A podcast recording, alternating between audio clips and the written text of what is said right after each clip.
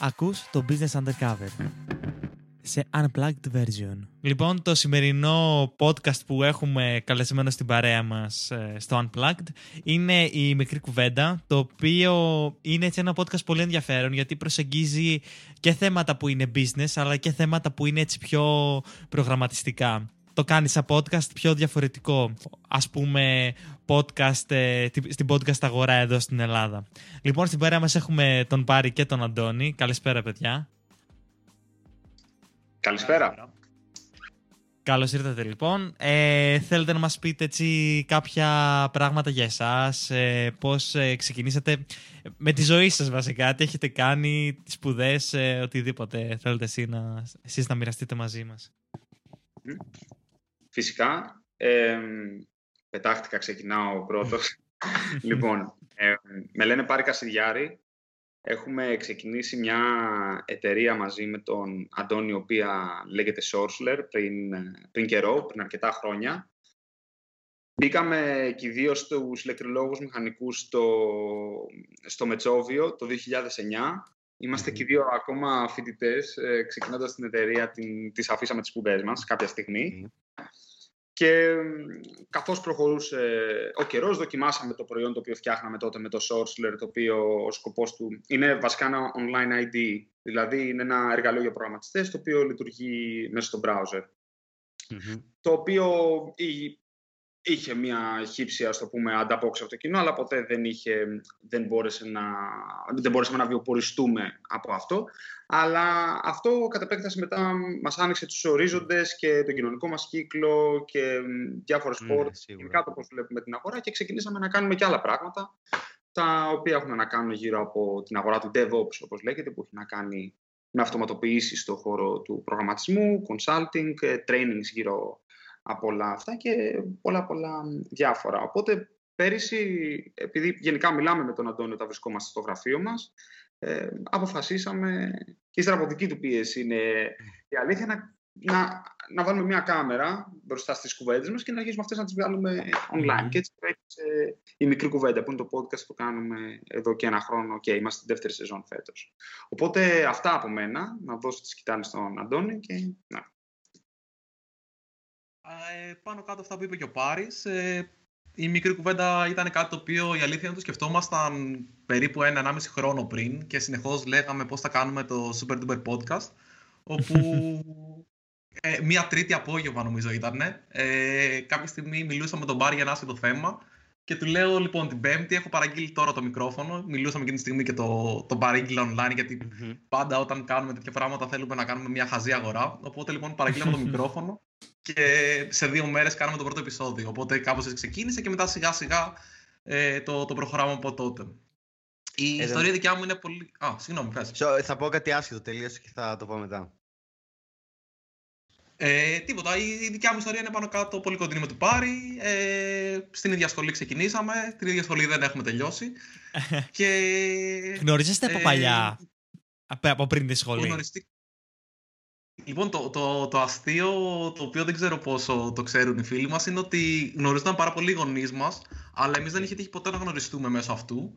Και αφού ξεκινήσαμε και κάναμε παρέα στη σχολή και δουλεύαμε μαζί, μόλις άκουσαν τα επίθετα οι γονείς μας, ξαφνικά λένε: Ω, πες μου τι είναι αυτή, ξέρω εγώ. Και τελικά ναι, ναι. ξαναβρεθήκανε κι αυτοί. Είχε πολύ χαβαλέ αυτή η ιστορία. Ε, οπότε ναι, πάνω κάτω αυτό, εγώ τον τελευταίο χρόνο δουλεύω σαν προγραμματιστής ε, και στο eFood και παρόλα, παράλληλα έχουμε και αρκετά πράγματα τα οποία κάνουμε με τον Πάρη ακόμα, όπως είναι η εκπαιδεύση, όπως είπε και ο Πάρης και κάποιες άλλες τέτοιες δουλειές. Και τη μικρή κουβέντα προφανώς. Mm-hmm. Εν τω μεταξύ, αυτό που θα λέω είναι ότι και στη δικιά μας την περίπτωση, αρχικά θα σχολίαζα ότι ε, συνήθως όταν μπαίνουμε με κάποιον καλεσμένο και μιλάμε, συνήθως ξεκινάω εγώ και στο πριν το record και μιλάω και λοιπά και λοιπά. Ε, και μετά μιλάει ο Παντελής όπως κάναμε και μαζί, όπως έκανε και ο Πάρης τώρα. Αλλά ο Παντελής ήταν αυτός που όταν είχαμε πει την ιδέα να κάνουμε το podcast ήταν αυτός που και εμένα με έσπρωξε και μου πάντε να το κάνουμε, άντε να το κάνουμε. Ναι. Γιατί ήμασταν και εμείς σε αυτή τη φάση, καλά, δεν ήμασταν 1,5 χρόνο η αλήθεια, ήμασταν πιο αποφασιστικοί, πιο γρήγοροι. Αλλά ναι, νομίζω ότι άμα και ο Παντελής δεν όντως ε, το έσπροχνε λίγο και να έλεγε ότι πάμε να το κάνουμε, ε, ναι, και εμείς θα το είχαμε αφήσει.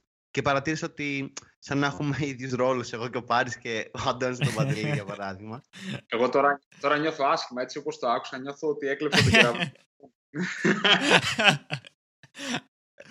Εντάξει, όχι, δεν το λέω για τέτοιο. Το έκανα σαν παρατήρηση ότι πολύ παρόμοιο και μου φάνηκε περίεργο.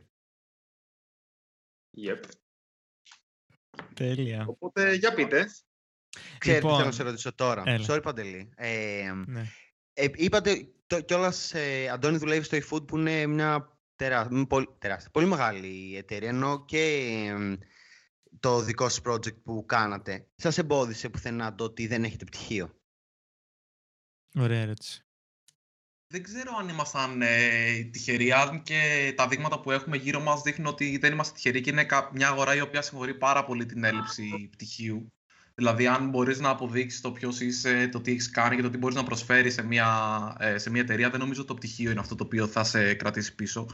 Προφανώς, ε, σε δύο ανθρώπους οι οποίοι δεν έχουν εργασιακή εμπειρία, δεν έχουν δοκιμάσει τίποτα μόνοι και οτιδήποτε άλλο, αν ο ένας έχει πτυχίο και ο άλλος δεν έχει, δεν θα σου πει κανείς ότι ξέρεις αυτοί οι δύο είναι, είναι το ίδιο. Το πτυχίο δείχνει μια προπηρεσία. Έτσι. Δηλαδή, το πτυχίο Μμμ. τι σου λέει, σου λέει ότι έχεις έχεις κάποιες βάσεις, έχεις κάποιες γνώσεις, τις οποίες είτε πρέπει να τις έχεις πάρει μέσα από έναν ακαδημαϊκό ή κάποιον τέτοιο ας πούμε, δρόμο, ή πρέπει να έχεις φροντίσει να φας πάρα πολλές φορές, όπως λέμε τον Μπάρι, τη μου- τα μούτρα σου στον τοίχο, ώστε να μπορέσεις να, να μάθεις πέντε πράγματα. Δηλαδή, δεν είναι ότι.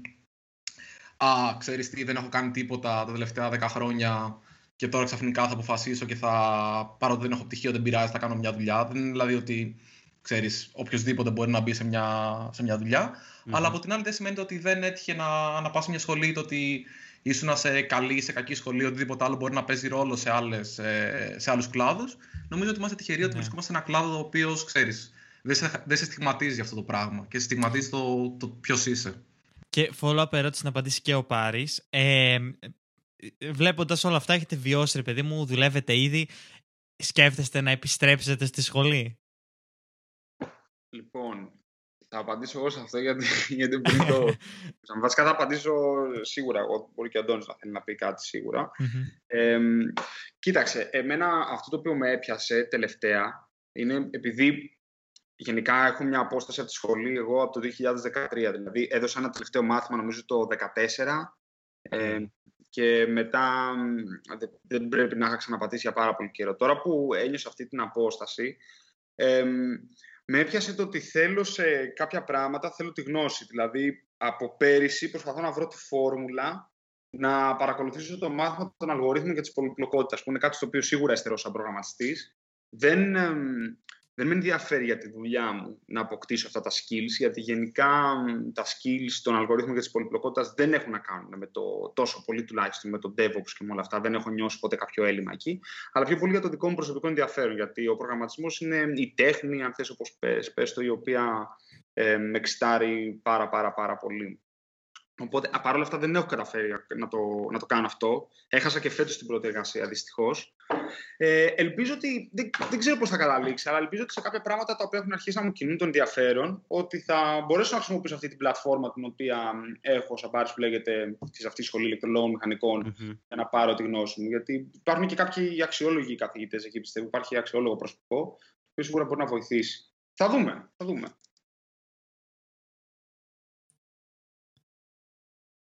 Αντώνη Τέλεια. φαίνεται δεν θέλει να Ε, σχολιάσει. ναι, να σε πληρώσει κάτι. Α, εγώ έκανα το awkward silence. Όχι, νομίζω ότι συμφωνώ πάρα πολύ με τον Μπάρι. Νομίζω ότι η αλήθεια είναι όσο και αν ε, ελπίζει η μαμά μου ότι θα πάρω κάποια στιγμή πτυχίο, είναι πάρα πολύ δύσκολο να μπει στη διαδικασία να το ξανακάνεις. Και Μμμ. αυτό που λέμε πολλές φορές με, α- με άτομα που συζητάμε ή που βλέπουν ένα, ένα σχετικό επεισόδιο που έχουμε κάνει και στη μικρή κουβέντα του γιατί έτυχε να μην πάρουμε πτυχίο, δηλαδή το έχουμε αναλύσει πάρα πολύ νομίζω και εκεί, είναι ότι όσο πιο πολύ το αφήσεις, τόσο πιο πολύ σε αφήνει. Οπότε η αλήθεια Ναι. είναι το να, Ναι, το, να το συμφωνώ σε πάρεις αυτό. είναι δύσκολο. Το, από εκεί και πέρα, αυτό που είπε ο Πάρης, το να γυρίσουμε πίσω για, κάποιους, για κάποιο μάθημα, κάτι τέτοιο, ναι, αυτό είναι κάτι που μπορεί να κάναμε. Αλλά μέχρι εκεί. Και νομίζω είναι και άλλος τρόπος, ε, είναι αυτό που λες ότι όσο το αφήνεις, όσο σε αφήνει, είναι και νομίζω άλλος τρόπος σκέψης που χρειάζεται ε, το πανεπιστήμιο. Δηλαδή, μπορεί και στην αγορά να είσαι προγραμματιστής, αλλά νομίζω πρέπει να έχεις διαφορετική προσέγγιση στον τρόπο που προγρα... προγραμματίζεις. Τέλος πάντων, ή που θα χρειαστεί να διαβάσεις κλπ. για το πανεπιστήμιο. Οπότε, εγώ αυτό νιώθω, τουλάχιστον από τη δική μου εμπειρία, όταν είμαι και εδώ πέρα και, και χρειάζεται να διαβάσω και στη σχολή, αυτό νιώθω το, το κενό και τη διαφορά. Και μου φαίνεται και λίγο πιο, όχι τόσο exciting και ενδιαφέρον η σχολή μου. Εμένα προσωπικά αυτό το οποίο με δυσκολεύει πάρα πολύ είναι ότι σαν άνθρωπος έχω πολύ μικρό attention span. Mm. Πραγματικά, δηλαδή είναι πολύ εύκολο να φύγω. Καλά, πλέον όλοι μας. Ε, δεν ξέρω. Εγώ το, εγώ το είχα ανέκαθεν. Δηλαδή, θυμάμαι δηλαδή ε, δασκάλες και οι καθηγήτρε στο σχολείο να μου κάνουν αυτή την παρατήρηση. Δεν προσέχω. Mm-hmm. Ξέρεις, με το είχα δηλαδή πάντα. Οπότε επειδή είναι ένα.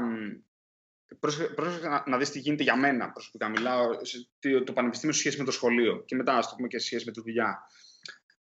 Ε, επειδή το πανεπιστήμιο πέφτει πάρα πολύ στη δική σου πρωτοβουλία, το πώς θα διαχειριστείς το εξάμεινό σου, και δεν υπάρχουν, ε, δηλαδή, ότι ξέρεις τι, θα πάρεις απουσία άμα δεν έρθεις. Δηλαδή, εντάξει, προφανώς σε όποιο εργαστήριο ήταν να πάρω απουσία, πάντα ήμουν εκεί.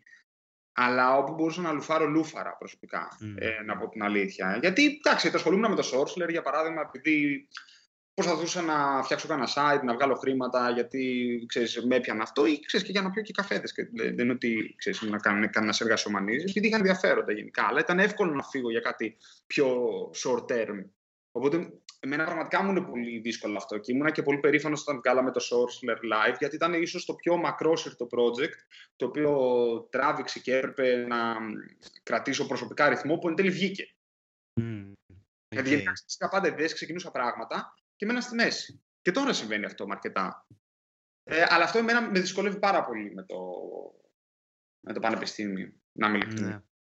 Κοίτα, τώρα η αλήθεια είναι ότι είναι όντως πολύ μεγάλη κουβέντα και από το concept ότι τελειώνεις το σχολείο με όλο το περιβάλλον που σημαίνει αυτό ότι μεγαλώνεις μια ζωή με τους γονείς σου να σου λένε πάνε στο φροντιστήριο, κάνε αυτό, κάνε εκείνο. Καλά κιόλας αυτό εξαρτάται και από τον καθένα, αλλά το ότι είναι το πιο κοινό και μετά μπαίνεις στο πανεπιστήμιο που έχεις την απόλυτη ελευθερία και πολλές φορές αυτό δεν μπορείς να το διαχειριστείς.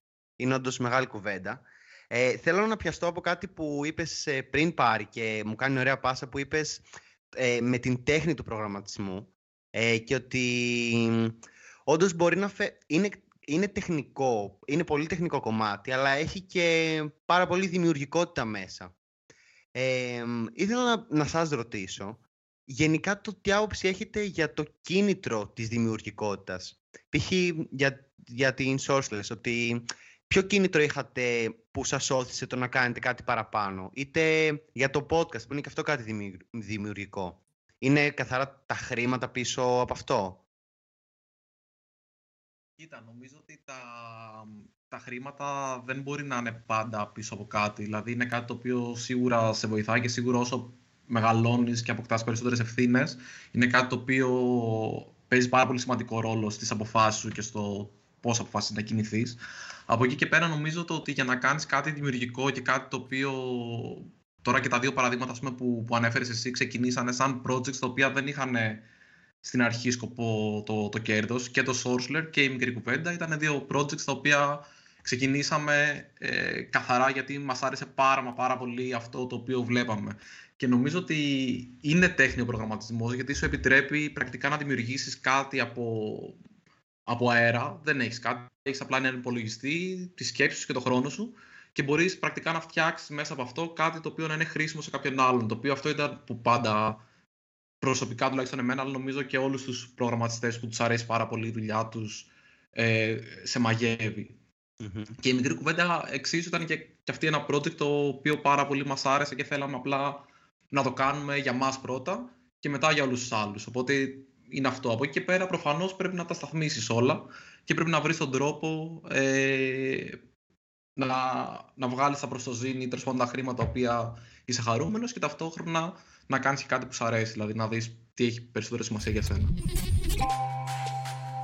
Σύντομη διακοπή. Ελπίζουμε να απολαμβάνεις το επεισόδιο μέχρι στιγμής. Μπορείς να υποστηρίξεις το podcast, καθώς και να βρεις αποκλειστικά αποσπάσματα από τη συνέντευξή μας με κάθε καλεσμένο, καθώς και ένα mini course που έχουμε ετοιμάσει για το πώς να ξεκινήσεις το δικό σου project στο νέο μας λογαριασμό στο Patreon. Μπορείς να το βρεις στην ιστοσελίδα μας businessundercover.gr στη σελίδα BU. Καλή συνέχεια στην ακρόασή σου έχουμε κάνει και άλλες συζητήσεις έτσι και τώρα ακριβώς αυτό που θυμάμαι είναι με τον Τάσο τον Βελιάδη ε, που είχαμε μιλήσει για content ότι επειδή όμως έχει αυτή τη δημιουργική φύση και ότι δεν μπορείς να πεις ότι θα κάθομαι 8 ώρες ας πούμε στο γραφείο μου στη δουλειά για να βρω μια λύση σε ένα πρόβλημα. Πόσο σημαντικό εσείς και από τη δουλειά σας που έχετε εργαστεί βρίσκεται το, το περιβάλλον εργασίας. Γιατί αυτό είναι, είναι μια τέχνη όπως ε, αυτό που συζητάμε κιόλας. Λοιπόν, πιστεύω ότι είναι απίστευτα σημαντικός και κρίσιμος ο ρόλος του περιβάλλοντος εργασίας. Δηλαδή, κοίταξε, προφανώς ε, εφόσον τηρούνται ξέρεις, κάποια βασικά πράγματα, το, η βασική ευθύνη πέφτει επάνω σου. Αυτό δεν το, συζητάμε διαχείρισης. Δηλαδή, είναι, είναι μια δουλειά που είναι προϋπόθεση να μπορείς εσύ να διαχειριστείς τους πόρους που έχεις ε, στη διάθεσή σου, οι οποίοι είναι το μυαλό σου, είναι ο χρόνος σου, και πάει λέγοντας. Από εκεί και πέρα είναι πάρα πολύ σημαντικό το, να, το περιβάλλον το οποίο έχεις να σε αφήνει να κάνεις αυτό το οποίο είπα πριν. Τι θα πει αυτό; Δεν μπορείς να διαχειριστείς καλά το χρόνο σου αν πρέπει κάθε μία ώρα να βρίσκεσαι σε ένα 20 λεπτό meeting. Για παράδειγμα. Δεν μπορείς να διαχειριστείς καλά το χρόνο σου αν σου λένε 7 η ώρα το πρωί ξεκινάς να γράφεις κώδικα ούτε μπορείς να το κάνεις αυτό. Ε, Καταλαβαίνετε, δηλαδή, το περιβάλλον εργασίας είναι πάρα πολύ σημαντικό, το οποίο πρέπει να έχεις στο μυαλό του ότι ξέρεις τι, το, το ότι εγώ είμαι προγραμματιστής ή designer, γιατί δεν υπάρχει κάποια διαφορά ουσιαστική σε αυτό, δεν είναι το ίδιο με το να κάνω μια δουλειά η οποία είναι transactional, έχει δηλαδή συνδιαλλαγές. Για παράδειγμα, ε, μια δουλειά που έχει να κάνει «ΟΚ, πάω κάπου, εξυπηρετώ, φεύγω», είναι κάτι τελείως διαφορετικό. Το, για να μπορέσει να αποδώσει σαν προγραμματιστής πρέπει να μπορείς να μπεις στη ζώνη που λέμε, get in the zone, να έχεις ε, κάποιες αδιάκοπες ώρες και ησυχία και ό,τι χρειάζεται για να μπορέσεις να, να δημιουργήσεις. Γιατί αυτό χρειάζεται. Έχεις ξαφνικά ένα πρόβλημα μπροστά σου, ένα ερώτημα. Γιατί δεν είναι τα πάντα προβλήματα. Έχεις ένα ερώτημα και πρέπει να βρεις μια απάντηση.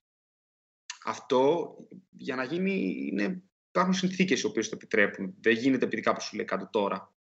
Προφανώς και υπάρχουν και απαιτήσεις και deadlines και. και Καλά, από... ναι, σίγουρα. Σωστή. Αλλά οι συνθήκες πρέπει να σου επιτρέπουν να κάνεις αυτό το, το πράγμα.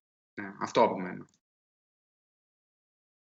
Παίρνω βασικά λίγο πάσα εδώ πέρα γιατί μου άρεσε πάρα πολύ αυτό όπως το έθεσε ο Πάρης και Νομίζω ότι όπως, και, όπως κάθε άλλη δουλειά, έτσι και ο προγραμματισμός έχει διαφορετικά στάδια. Δηλαδή, για παράδειγμα, μπορεί να πουλάς διαθεσιμότητα, πώς για παράδειγμα πρέπει να υπάρχει ένας πολιτής σε ένα κατάστημα για να εξυπηρετήσει, έτσι πρέπει να μπορεί να χρειάζεται ένας προγραμματιστής να είναι διαθέσιμος, ώστε αν μια υπηρεσία είναι κάτω ή έχει κάποιο πρόβλημα να μπορέσει να ανταποκριθεί.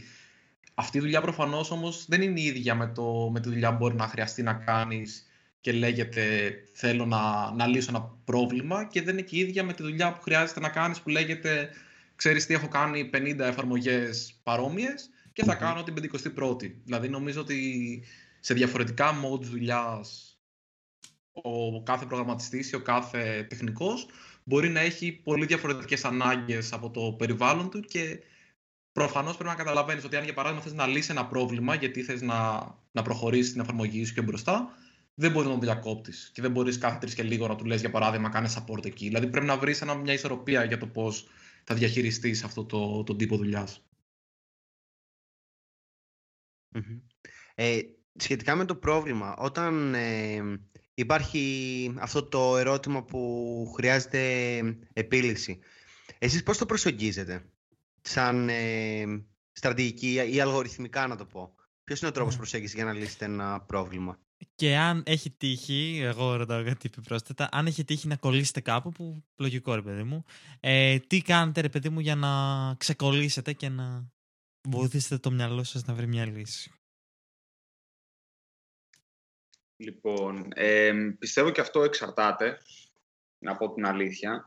Ε, λοιπόν, εμένα, ωραία, καταρχάς τώρα, εμένα μου είχε κολλήσει μια ιδέα τον τελευταίο καιρό να δοκιμάσουμε κάτι με τον, με τον Αντώνη, το οποίο μου είχε, μου είχε κολλήσει μήνες στο μυαλό και σκεφτόμουν λίγο ε, πώς θα το, πώς θα το κάνω. Οπότε, ο πρώτος καιρός που ήταν σημαντικός ήταν απραγία. Απραξία, μάλλον, είναι το σωστό. Απραξία.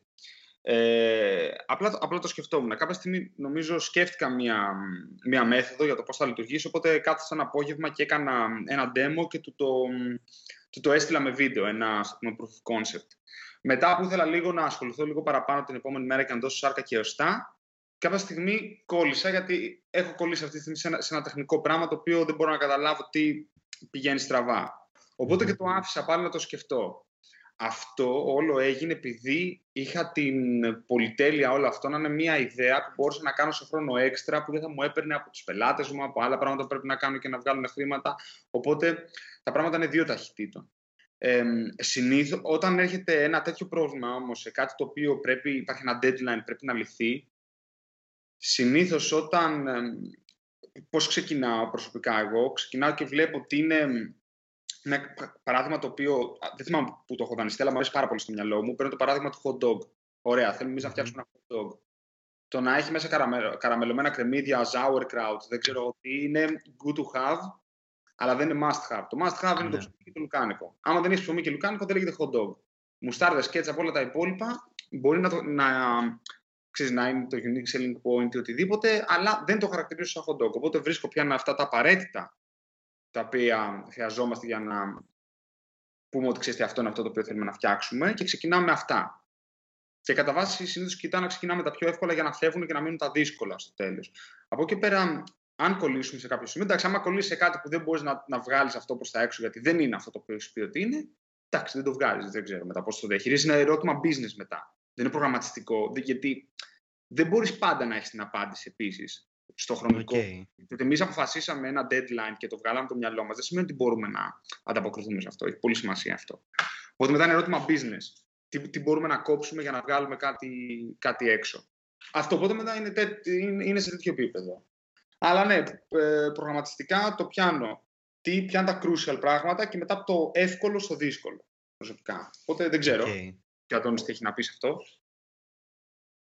Ναι, νομίζω ότι αυτό βαίνει πάρα πολύ με ένα από τα πράγματα που τουλάχιστον εγώ προσωπικά έμαθα στη σχολή και θεωρώ πολύ τυχερός που, που πέρασα από αυτό και είναι ότι σαν μηχανικός, πώ το λένε πάρα πολλές φορές, ότι αυτό που κάνεις ε, είναι να βρεις τη βέλτιστη λύση. Και η πρώτη μεγάλη διαφορά που πρέπει να καταλάβεις είναι η διαφορά mm. τη βέλτιστης και της τέλειας λύσης. Ναι, ναι, ναι. Και εκεί πέρα νομίζω είναι πάρα πολύ μεγάλο κλειδί αυτό να καταλάβεις ότι πρέπει να, μάλλον πρέπει να αποφασίσεις, όχι να καταλάβεις, πρέπει να αποφασίσεις αν μια λύση θέλεις να είναι τέλεια, το οποίο σημαίνει ότι δεν έχεις κάποια πίεση χρόνου ή ε, resources ή κάτι άλλο το οποίο τελειώνει. Δεν έχω συγκεκριμένα χρήματα που μπορώ να επενδύσω, δεν έχω συγκεκριμένο χρόνο, δεν έχω ξέρεις, κάποιο, κάτι που τελειώνει. Άρα λοιπόν εγώ συνεχώς προσπαθώ να βελτιώνω κάτι. Ή έχω συγκεκριμένα resources και πρέπει να βρω ποια είναι η καλύτερη δυνατή λύση, η βέλτιστη δηλαδή λύση, που μπορώ να κάνω με τα resources που έχω μπροστά μου. Άρα λοιπόν ε, νομίζω είναι πάρα πολύ σημαντικό σε κάθε πρόβλημα να καταλαβαίνεις το, το πώς θα μπορέσω εγώ να κάνω το, το βέλτιστο αποτέλεσμα. Είναι κάτι το οποίο πολύ συχνά συζητάμε και με πελάτες μας και προσπαθούμε να βρούμε πρακτικά το βέλτιστο training για παράδειγμα. Δηλαδή μας λέει, τώρα μάλιστα και τις προάλλες είχαμε μια συζήτηση με ένα πελάτη που μας λέει ότι θέλουμε, ξέρω εγώ, πέντε μέρες training. Και το πιο απλό θα ήταν να πούμε ότι ξέρεις τι θα σου κάνουμε πέντε μέρες training. Αλλά άμα κάνεις πέντε μέρες training και μάλιστα οι δύο τελευταίες μέρες είναι super, ξέρω εγώ, advanced, μάλλον δεν θα έχει νόημα για σένα και το βέλτιστο είναι να κάνεις τις τρεις. Ξέρεις, πρέπει να καταλαβαίνεις κάθε φορά ποιο είναι αυτό το. το η ισορροπία μεταξύ του πόσο ναι, χρόνο... τομή πρακτικά. Ακριβώς, ναι, σωστά. Η χρήση τομή. Πολύ σωστή έκφραση. Και αυτό που ρώτησε ο Παντελής για το άμα κολλάτε και δεν έχετε έμπνευση.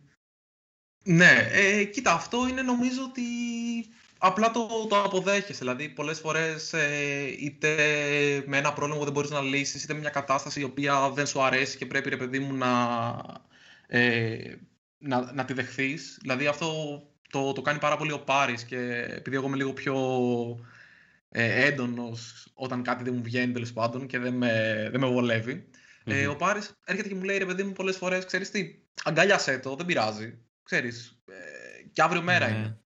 Ναι. Δηλαδή, πολλές φορές, για παράδειγμα, ξυπνάς και δεν είσαι παραγωγικός. Γιατί δεν, δεν σου κάθεται καλά η μέρα. Δεν σου έχει κάτσει καλά ο πρωινός καφές, δεν, ε, είχες μια άσχημη στιγμή με, το...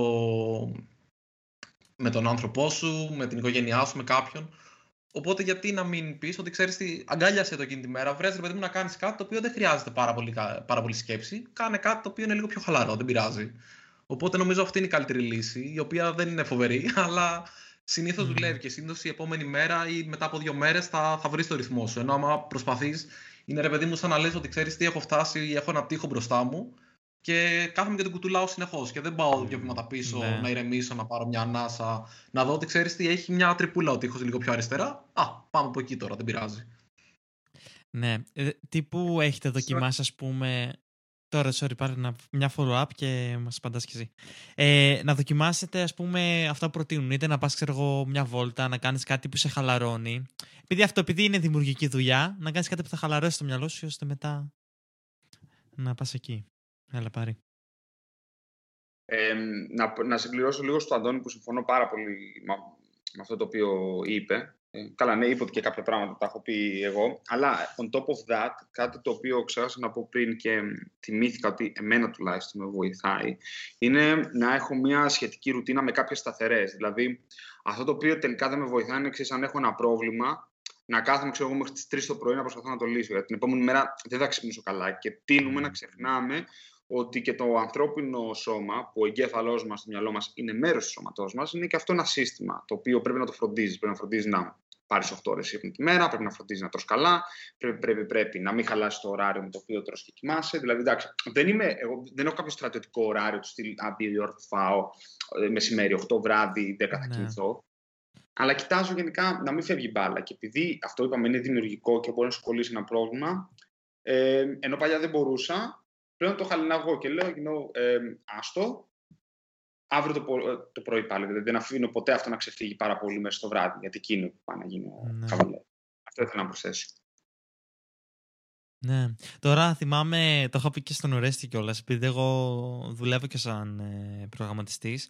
Ε, έτσι είχα αναλάβει να κάνω μια δουλειά και έτσι το σκεφτόμουν να δεν μπορούσα να βρω καθόλου λύση και απλά μια μέρα πάω να πέσω, να κοιμηθώ δηλαδή και απλά μου έρχεται η λύση στο κεφάλι και τη σημειώνω και κοιμάμαι για την επόμενη μέρα το δούλεψα. Οπότε ναι, σίγουρα ξεκούραση και η χαλάρωση είναι κάτι που βοηθάει πολύ. Ε, έχετε να προτείνετε κάποια, κάποιες έτσι πηγές, blogs, βιβλία, ξέρω εγώ, courses, εσείς οτιδήποτε από που ενημερώνεστε; Ε, έχει ένα φανταστικό podcast που λέγεται Μικρή Κουβέντα. Ε, ναι. Εννοείται αυτό. Ε, όχι, κοίτα, γενικά νομίζω ότι ο κάθε άνθρωπος έχει διαφορετικό τρόπο που διαβάζει νέα κλπ. Δηλαδή, εγώ για παράδειγμα με βολεύει πάρα πολύ το Twitter. Ε, έχω διάφορους είτε ανθρώπους είτε εταιρείες οι οποίες ακολουθώ, οπότε διαβάζω διαγώνια νέα κλπ. από εκεί. Ε, τελευταία βλέπω και αρκετά πράγματα στο, στο YouTube σε podcast, το οποίο με βολεύει να το κάνω ώρες που δεν έχω όταν οδηγάω, όταν ξέρω εγώ, μαγειρεύω, πλώνω τα πιάτα, οτιδήποτε. Δηλαδή, όταν κάνω δουλειές οι οποίες δεν χρειάζεται το κεφάλι μου να δουλεύει, αλλά χρειάζεται να, να είμαι κάπου. Ε, με βολεύει πάρα πολύ το, το podcast. Αλλά τώρα συγκεκριμένα νομίζω έχει να κάνει με το τι θες να, να δεις. Δηλαδή, ε, μπορώ να σου πω 55 διαφορετικά πράγματα, αλλά είναι με βάση τα δικά μου ενδιαφέροντα. Δεν, ε, δεν νομίζω. Δηλαδή, τεχνικά ναι. συνήθως μου αρέσει να λύνω ένα πρόβλημα. Δεν νομίζω ότι εγώ τουλάχιστον έχω διαβάσει πολλά βιβλία, οπότε δεν νομίζω ότι είμαι καλός στο να προτείνω κιόλας. OK. Okay. Πάρη εσύ. Να, ναι, ναι, ναι, ναι. Να συμπληρώσω κι εγώ. Ε, τεχνικά και εγώ μαζί με τον Αντώνη ότι κάτι προκύπτει, κάποιο πρόβλημα, είτε αυτό είναι από τις δουλειές μας, είτε είναι κάτι το οποίο μας καρφώνεται, όπως αυτό το οποίο ε, μου είχε έρθει εμένα τις προάλλες και δοκίμαζα και έστειλα στον Αντώνη. Ε, τώρα, από εκεί πέρα, εγώ, επειδή που και που μου αρέσει να χαζεύω, YouTube σίγουρα που παντώνω, οπότε κάτι μπορεί να πετύχω. Και εγώ ανοίγω και το Hacker News κάνα δύο φορές τη μέρα. Ε, news.ycombinator.com και τσεκάρω εκεί τι θα εμφανιστεί, μπορεί να εμφανιστεί τίποτα ενδιαφέρον. Από εκεί πέρα, εντάξει, παρακολουθώ κάποιες βιβλιοθήκες, γλώσσε προγραμματισμού που με ενδιαφέρουν ε, και βλέπω τι updates βγαίνουν και τα, τα εφαρμόζω. Τώρα, ναι, δεν, δεν υπάρχει κάτι άλλο νομίζω στο οποίο, ξέρεις, κάπως πρέπει να ενημερωθώ σχετικά με τη, με τη δουλειά μου. Δηλαδή, α, χρησιμοποιούμε εμείς αυτό το εργαλείο που λέγεται Docker στη δουλειά μας. Ωραία. Παρατηρούμε γενικά τον Docker τι releases βγάζει, πότε τα βγάζει, χρησιμοποιούμε τα καινούργια features και that's it. Από εκεί πέρα από διάβασμα, κοιτάζω να διαβάζω λίγο πιο διαχρονικά πράγματα. Το λέγαμε και σε ένα επεισόδιο στη μικρή κουβέντα. Για παράδειγμα, τώρα, μία από τις επόμενες μέρες θα αρχίσω να διαβάζω το The Mythical Man Month ένα βιβλίο το οποίο έχει να κάνει με τη διαχείριση ανθρωποωρών στο προγραμματισμό. Γενικά θεωρείται Ευαγγέλιο. Το έχω αγοράσει εδώ και μήνες και νομίζω τώρα είναι η ώρα του. Αλλά δεν θα, δεν θα... είχα και αυτή τη συζήτηση με ένα φίλο μου σήμερα. Δεν θα έπαιρνα ποτέ ε, ένα βιβλίο να μάθω Python 3,9 που βγήκε πρόσφατα. OK. Okay. Ναι. Okay. Οπότε γενικά ο κόσμος μπορεί να σου βρει μικρή κουβέντα, YouTube, ε, Spotify, γενικά podcast πλατφόρμες. Και στο site μας εννοείται θα έχουμε links με τα, με, τα podcast. Ναι, ναι. Τέλεια. Ε, κάπου αλλού που θέλετε να σας ψάξει ο κόσμος να σας βρει, να συνδεθεί μαζί σας. Νομίζω το, το Twitter είναι το μέσο το οποίο χρησιμοποιούμε περισσότερο και εγώ και ο Πάρης για, για νέα κλπ. ή για να ποστάρουμε χαζομάρες, τίποτα άλλο στο κεφάλι. Οπότε, ναι, εκεί νομίζω είναι ίσως μετά, άμα θέλει να δει τον κώδικά μας, μπορεί να μπει στο GitHub ε, σε κάποια από τα organizations που έχουμε. Ε, αυτά νομίζω. Δεν ξέρω Πάρη αν ξεχνάω κάτι. Όχι, ακριβώς αυτά. OK, okay, τέλεια. Ευχαριστούμε πολύ, παιδιά, που ήσασταν στην παρέα μας σήμερα. Ευχαριστούμε και όλους πάρα πολύ για την πρόσκληση. Ήταν ε, ωραίος ο χαβαλές και, και πριν και κατά τη διάρκεια της κουβέντας. Και εμείς πέρασαμε πολύ ωραία. Ευχαριστούμε. Ευχαριστούμε και όλους σας που μας ακούσατε. Ε, μπορείτε να μπείτε στο site μας businessundercover.gr και εκεί πέρα στη σελίδα BU+, μπορείτε να υποστηρίξετε το podcast μας ε, μέσα από το λογαριασμό μας στο Patreon. Εκεί πέρα έχουμε αποκλειστικά αποσπάσματα με συνέντευξη από κάθε καλεσμένο μας και έχουμε και ένα mini course για το πώς να ξεκινήσεις το δικό σου project. Και άμα δεν έχετε κάνει εγγραφή στο newsletter μας, να πάτε να κάνετε κατευθείαν θα σας έρθει ένα PDF με 90 εργαλεία για το project σας. Τώρα κιόλας που είμαστε καραντίνα έχουμε διάφορα εργαλεία για τηλεργασία και ευχαριστούμε πολύ. Μέχρι την επόμενη φορά. Καλή συνέχεια. Καλή συνέχεια. Αντίο.